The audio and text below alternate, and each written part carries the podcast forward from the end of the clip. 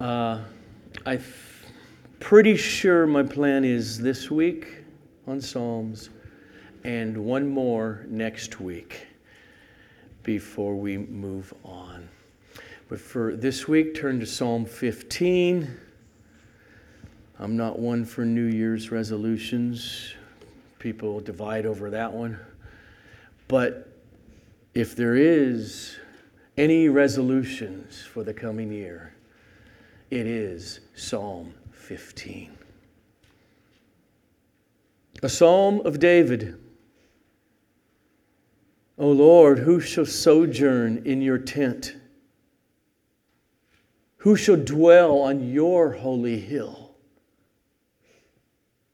He who walks blamelessly and does what is right and speaks truth in his heart, who does not slander with his tongue and does no evil to his neighbor, nor takes up a reproach against his friend, in whose eyes a vile person is despised, but who honors those who fear the Lord, who swears to his own hurt and does not change, who does not put out his money at interest and does not take a bribe against the innocent.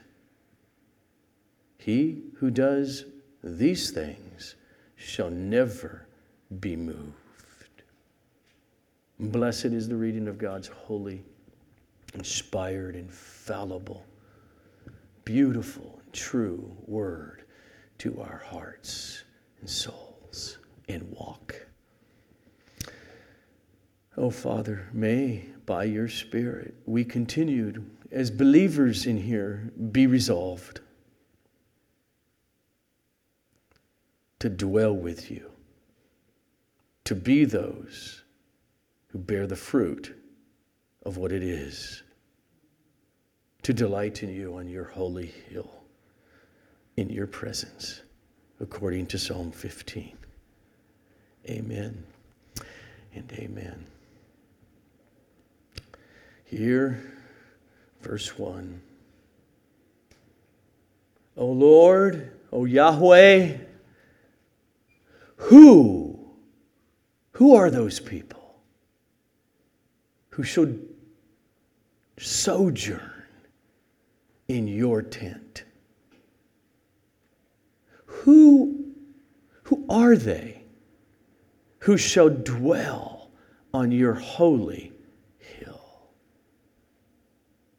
In other words, Lord, what is truly worshiping you in the congregation of the saints? In the Lord's church? That's what Psalm 15 puts before us. It answers it. It's a standard of living, of action that points to our hearts because it flows out of hearts that walk with Yahweh, that dwell in the presence of the Holy Spirit through the Lord Jesus. It's the plaque on the wall that mercifully confronts Christians with the question every day Are you His? Are you part of his congregation. When you come to worship with the saints, as we are this morning, Psalm 15 says, slow down, evaluate your life. Now, the New Testament tells us the same thing over and over. This is not a division between Old Testament and New Testament. Let me give you an example. The apostle Peter writes to the church in 2 Peter chapter 1. Now I'm going to read a large paragraph, so hear his exhortation. His divine power has granted to us all things that pertain to life and godliness through the knowledge of Him who called us to His own glory and excellence, by which He has granted to us His precious and very great promises, so that through those promises you may become partakers of the divine nature, having escaped from the corruption that is in the world because of sinful desires. And for this very reason, Therefore, Christian, make every effort to supplement your faith with virtue, and virtue with knowledge, and knowledge with self control, and self control with steadfastness, and steadfastness with godliness, and godliness with brotherly affection, and brotherly affection with love. Because if these qualities are yours, and they are increasing, they keep you from being ineffective or unfruitful in the knowledge of our Lord Jesus Christ. Because whoever lacks these qualities is so nearsighted that he is blind, having forgotten that he was cleansed from his former sins. And therefore, brothers, be all the more diligent to confirm your calling and your election. For if you practice these qualities, you will never fall. Hmm. David ends Psalm 15. He who does these things shall never be moved. So that's the overriding question of Psalm 15. David leads us. O Yahweh, who shall sojourn in your tabernacle? Who shall dwell on your holy hill? Jesus answered that question this way in John 4:23.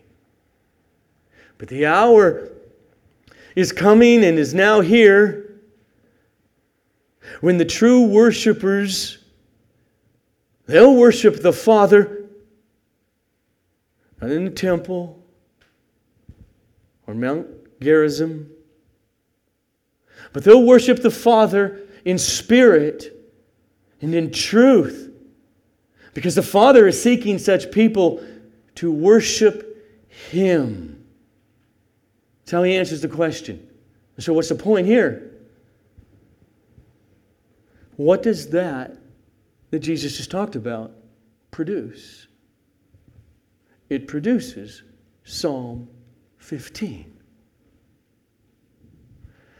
This is the question that matters. Oh Lord, who shall sojourn in your tent? And who shall dwell on your holy hill? Now, contextually, David's reference to the tent and his reference to the holy hill are two different places when he said this. In 2 Samuel chapter 6, remember, David brought back the Ark of the Covenant to his new capital as king, Jerusalem. And worship took place there on the holy hill. But the tent Uh, the tabernacle remained in the town of Gibeon, about five miles away, where the sacrifices continued to take place. And David's point is whether it's over there in the tabernacle with the priests, or whether it's here in Jerusalem on the holy hill with the Ark of the Covenant, what should be taking place is worship, being in the presence of the Lord. And so, verse 1, it's the exact opposite of the first line of Psalm 14. It's probably right there on the same page. The fool says in his heart, There is no God. And so the one through a rebellious heart of unbelief says to himself, not, not to others, just to himself, There's no God. I'm ultimate. I decide what's true. And if it's true, it's my truth, and that's what truth is. I decide what's right and what's wrong, what's good and what's evil. Here in Psalm 15 is the person who desires God and thinks that nothing is as important as fellowship with God in his tabernacle. In the wilderness with Joshua, Moses had work to do, Joshua didn't. See you later. I'm staying here in the presence of God's glory. Or on the holy hill in Jerusalem. The point is, who shall walk with him? Who shall be those who dwell in the presence of Yahweh. Psalm 15 says to us, keep first things first. There's a lot of busyness in life, but nothing is nearly as important as walking with Yahweh by the Holy Spirit because of our Lord Jesus Christ. And so David kicks the psalm off with the question that he's going to answer Oh Lord, who shall sojourn with you in your tabernacle, in your tent? Who shall dwell on your holy hill? And the rest of the psalm then answers the question. And he describes those people with 11 traits, 11 traits of true worshipers. Verse 2 is a broad description of the tendencies of those who love God. He, here's the answer David says, he or she who walks blamelessly and does what is right, who speaks truth in his heart Now, these are three participles in the Hebrew which, which denote a, an ongoing pattern or continuous action. This is, this is like, this is the direction of the person's life. He who walks blamelessly, okay, that can be confusing. It's, it's better translated, he who walks wholeheartedly.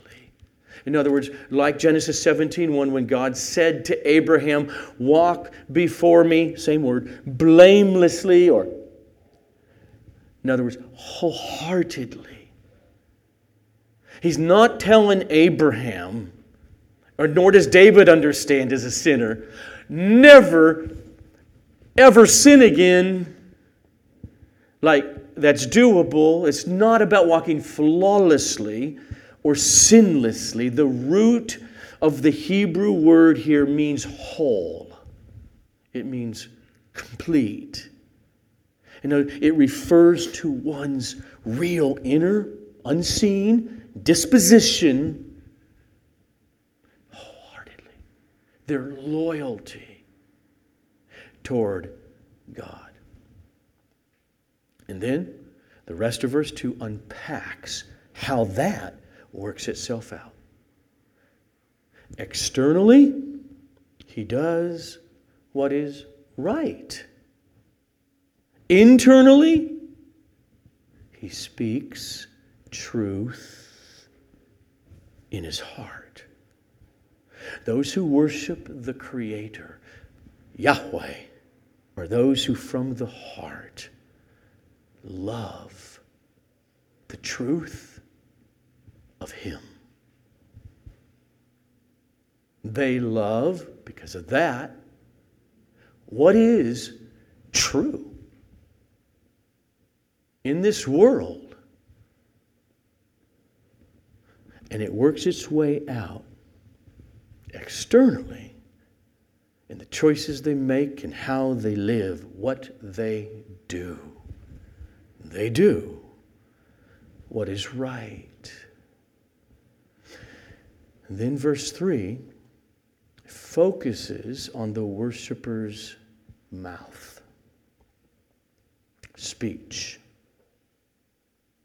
particularly how he or she restrains what they say.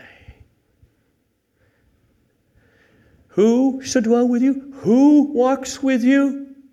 The one who does not slander with his tongue. See, if you call a person, a particular person, child molester, you have not necessarily slandered, if it's true. But if you call them a child molester or a racist, and they're not, that's slander. This person does not spread false malicious statements about a person in order to impugn their character. And the next statement, then, it's more general and does no evil to his neighbor. Okay, just think about the second table of the Ten Commandments. You don't murder them. You don't steal their stuff. You don't bear false witness against them. You don't sleep with their spouse. Okay, you don't do evil to your neighbor. And then the final line focuses on words again. Nor does he take up a reproach against his friend. Take it up. It's already spreading. He doesn't see it. Oh, let, let, let me join the fray here. He, he, he doesn't repeat, in other words, faults of another. He doesn't announce blame against someone, join the crowd in order to disgrace the other person. He doesn't, in other words, belittle or mock them for their shortcomings. So, verse 3 describes those who sojourn in the tabernacle with the Lord by what they don't do. It's about self control over the tongue in particular. And then David turns to the heart of the worshiper. In other words, to something that's there, it's visceral because they're worshipers of God.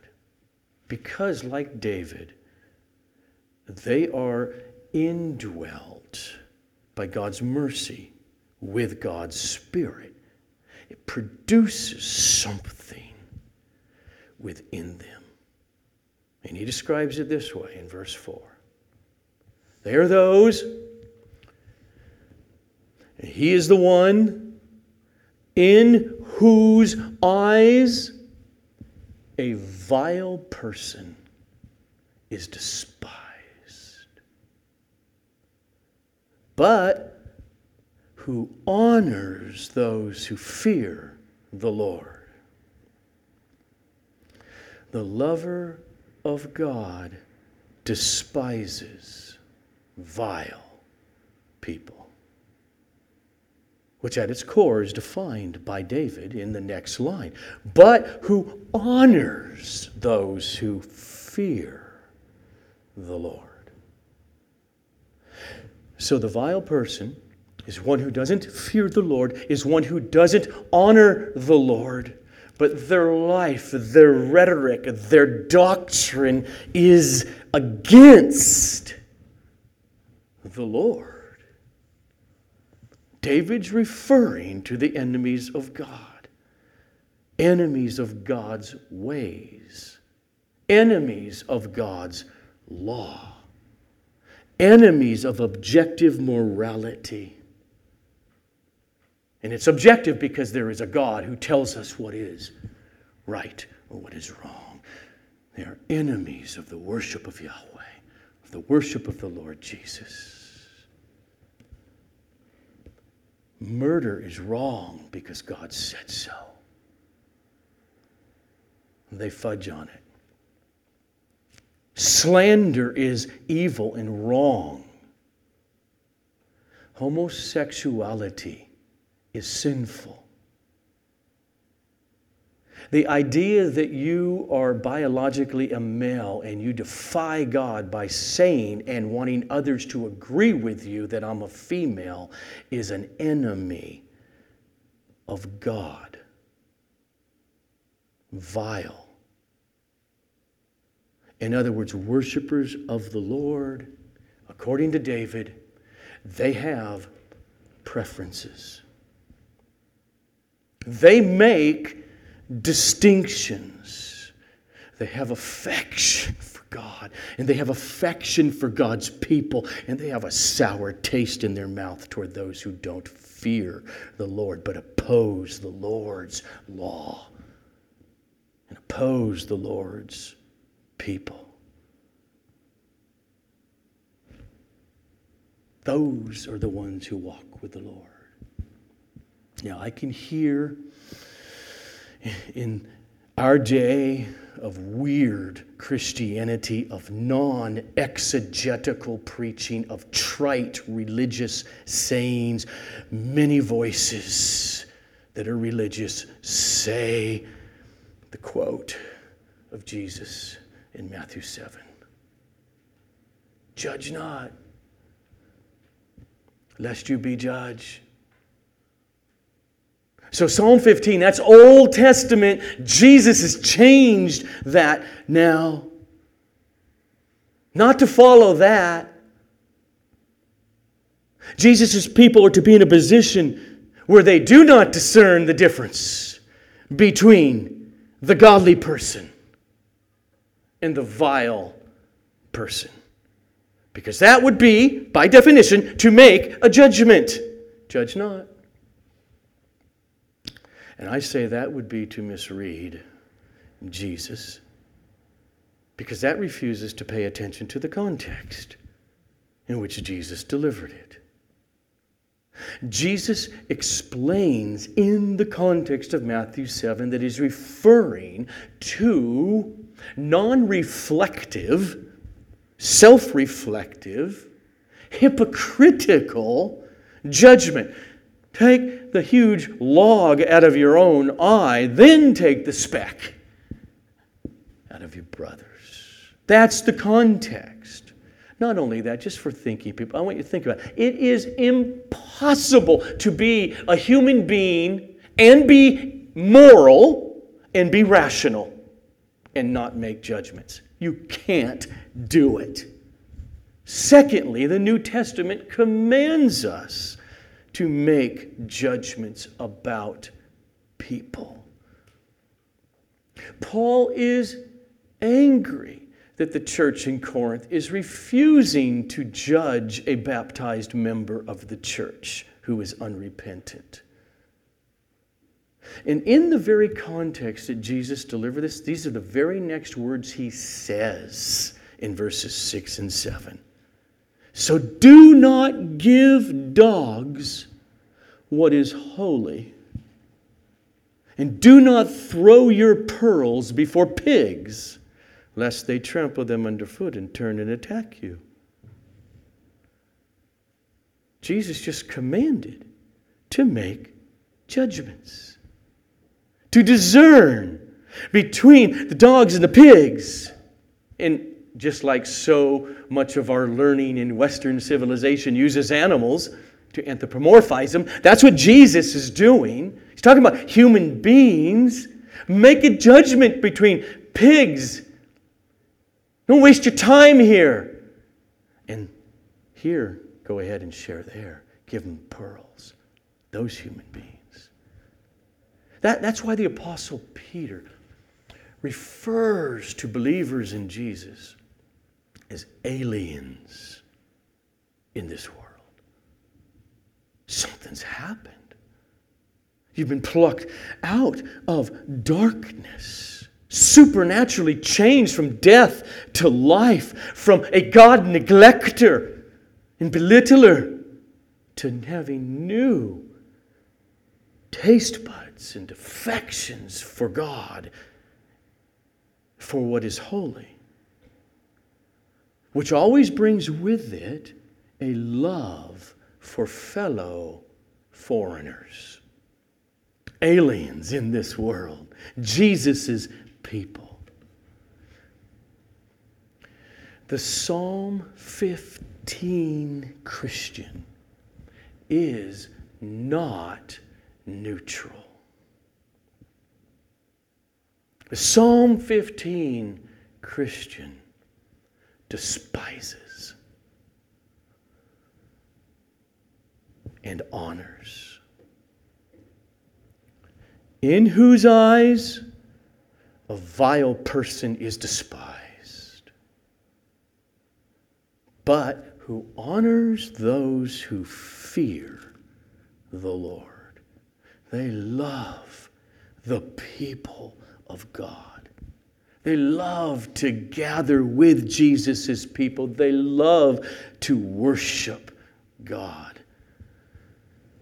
They despise God haters. They despise slanderers and liars. And from that, then, comes the worshiper's integrity.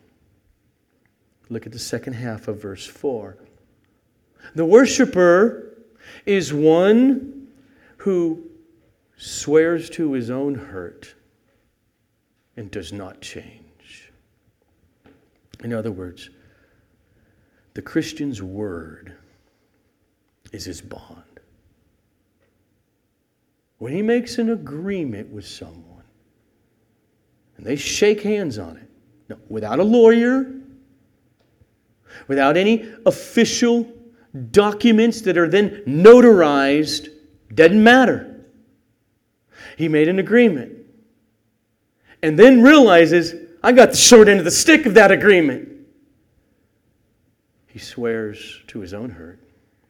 He doesn't back out on his oath, on his word even when it is to his disadvantage. For example, I mean, for years, you know that I've been a house painter. So here's a house painter, he gives a bid on a, the entire interior of a home, and he gets the bid, starts the job. You know, he's a few days in. He's got two employees working for him he starts to realize my employees are going to make more money than I am on this house.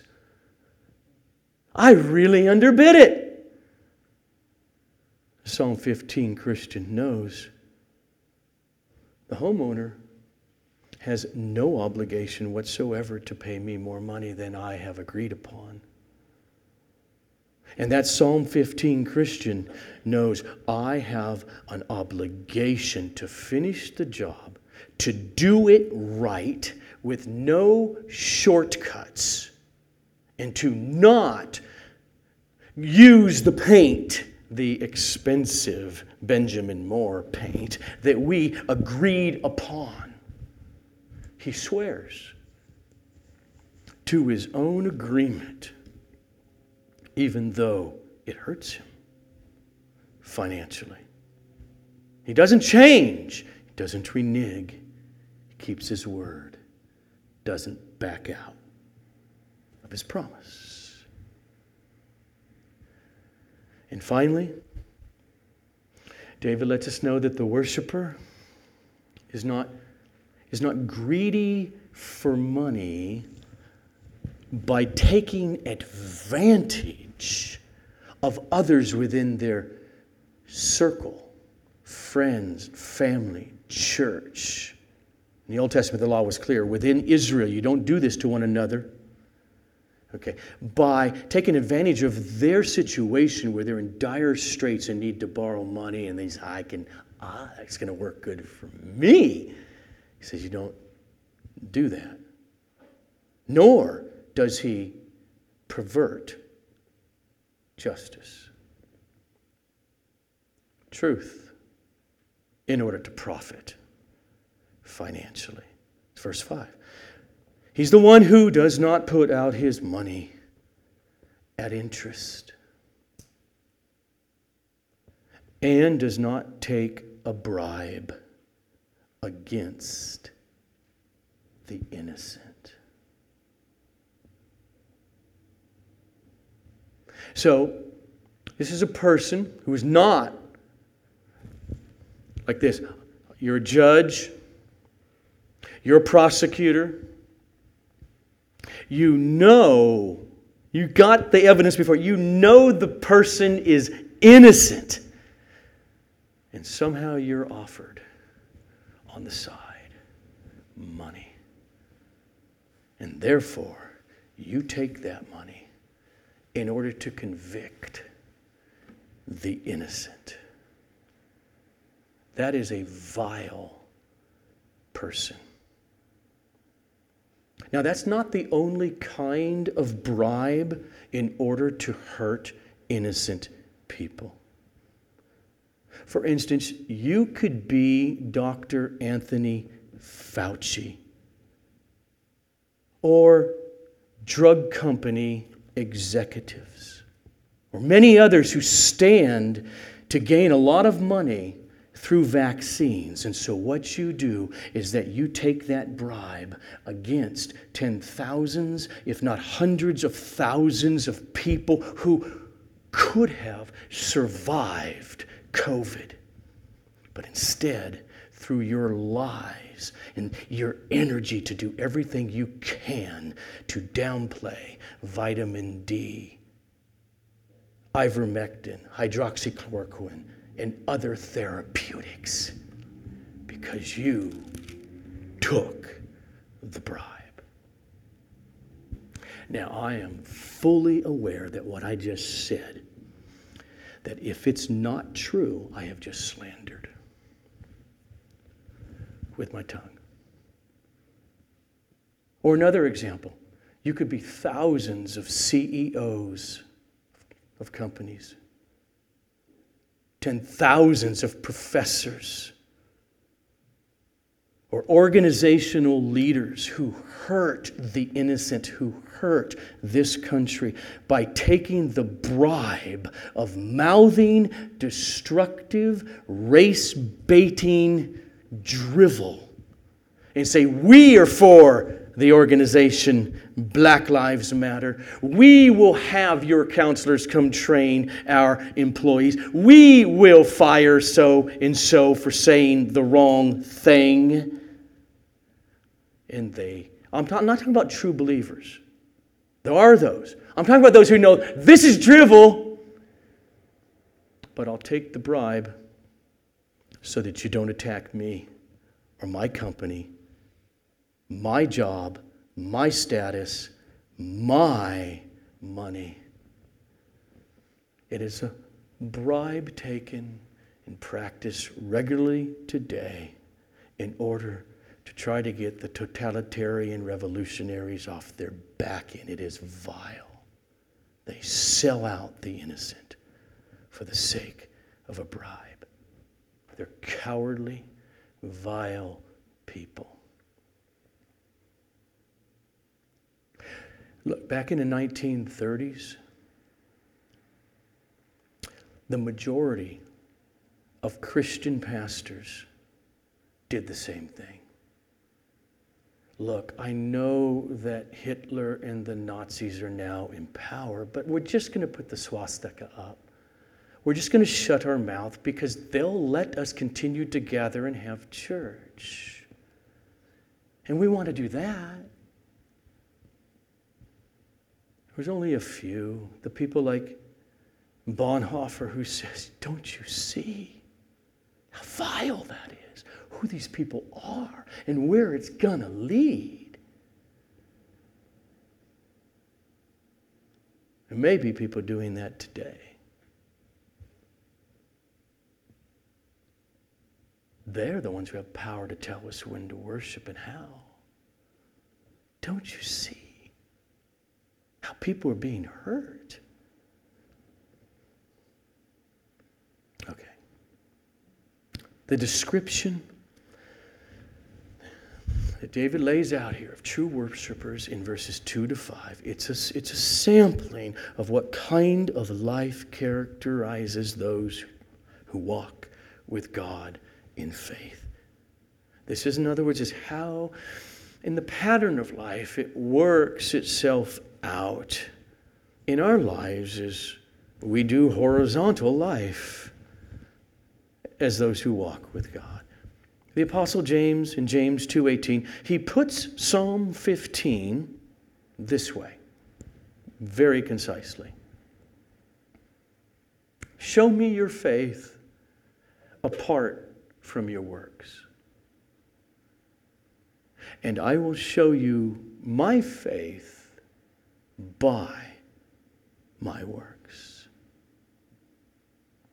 So, Psalm 15, it's a generalized sample of how faith works itself out. It's what an authentic worshiper of Yahweh looks like.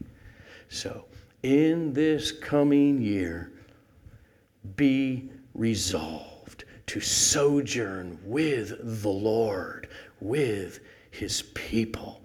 Be resolved to dwell in his presence on his holy hill, wherever you are, by bearing the fruit of faith. Your faith in Jesus.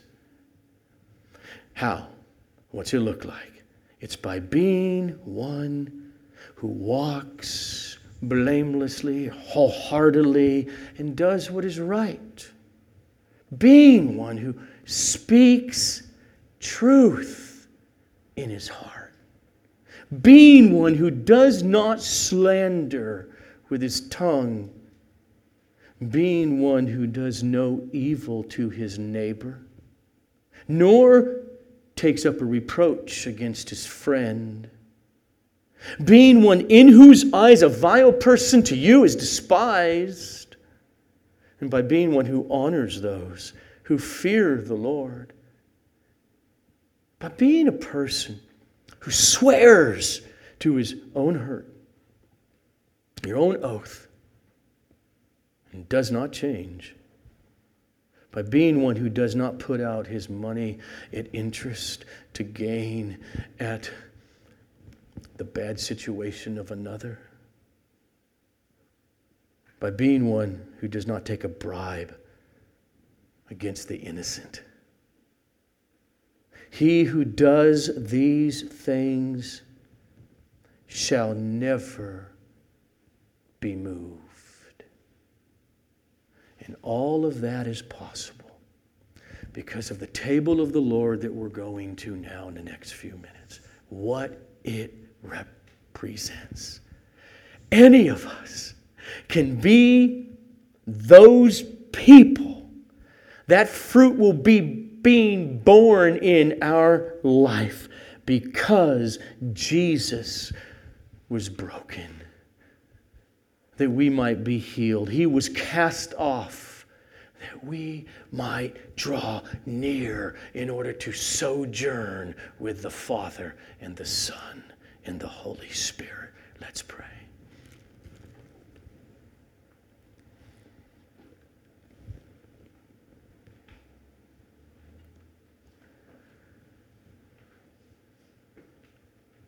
Father, we're resolved by your grace as your church, as subjects of your love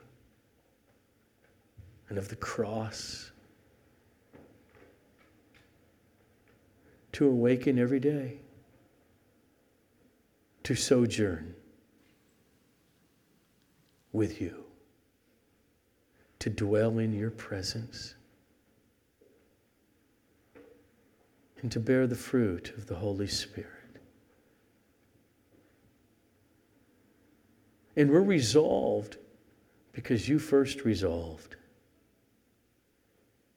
to save us, and to love us, and to sanctify us,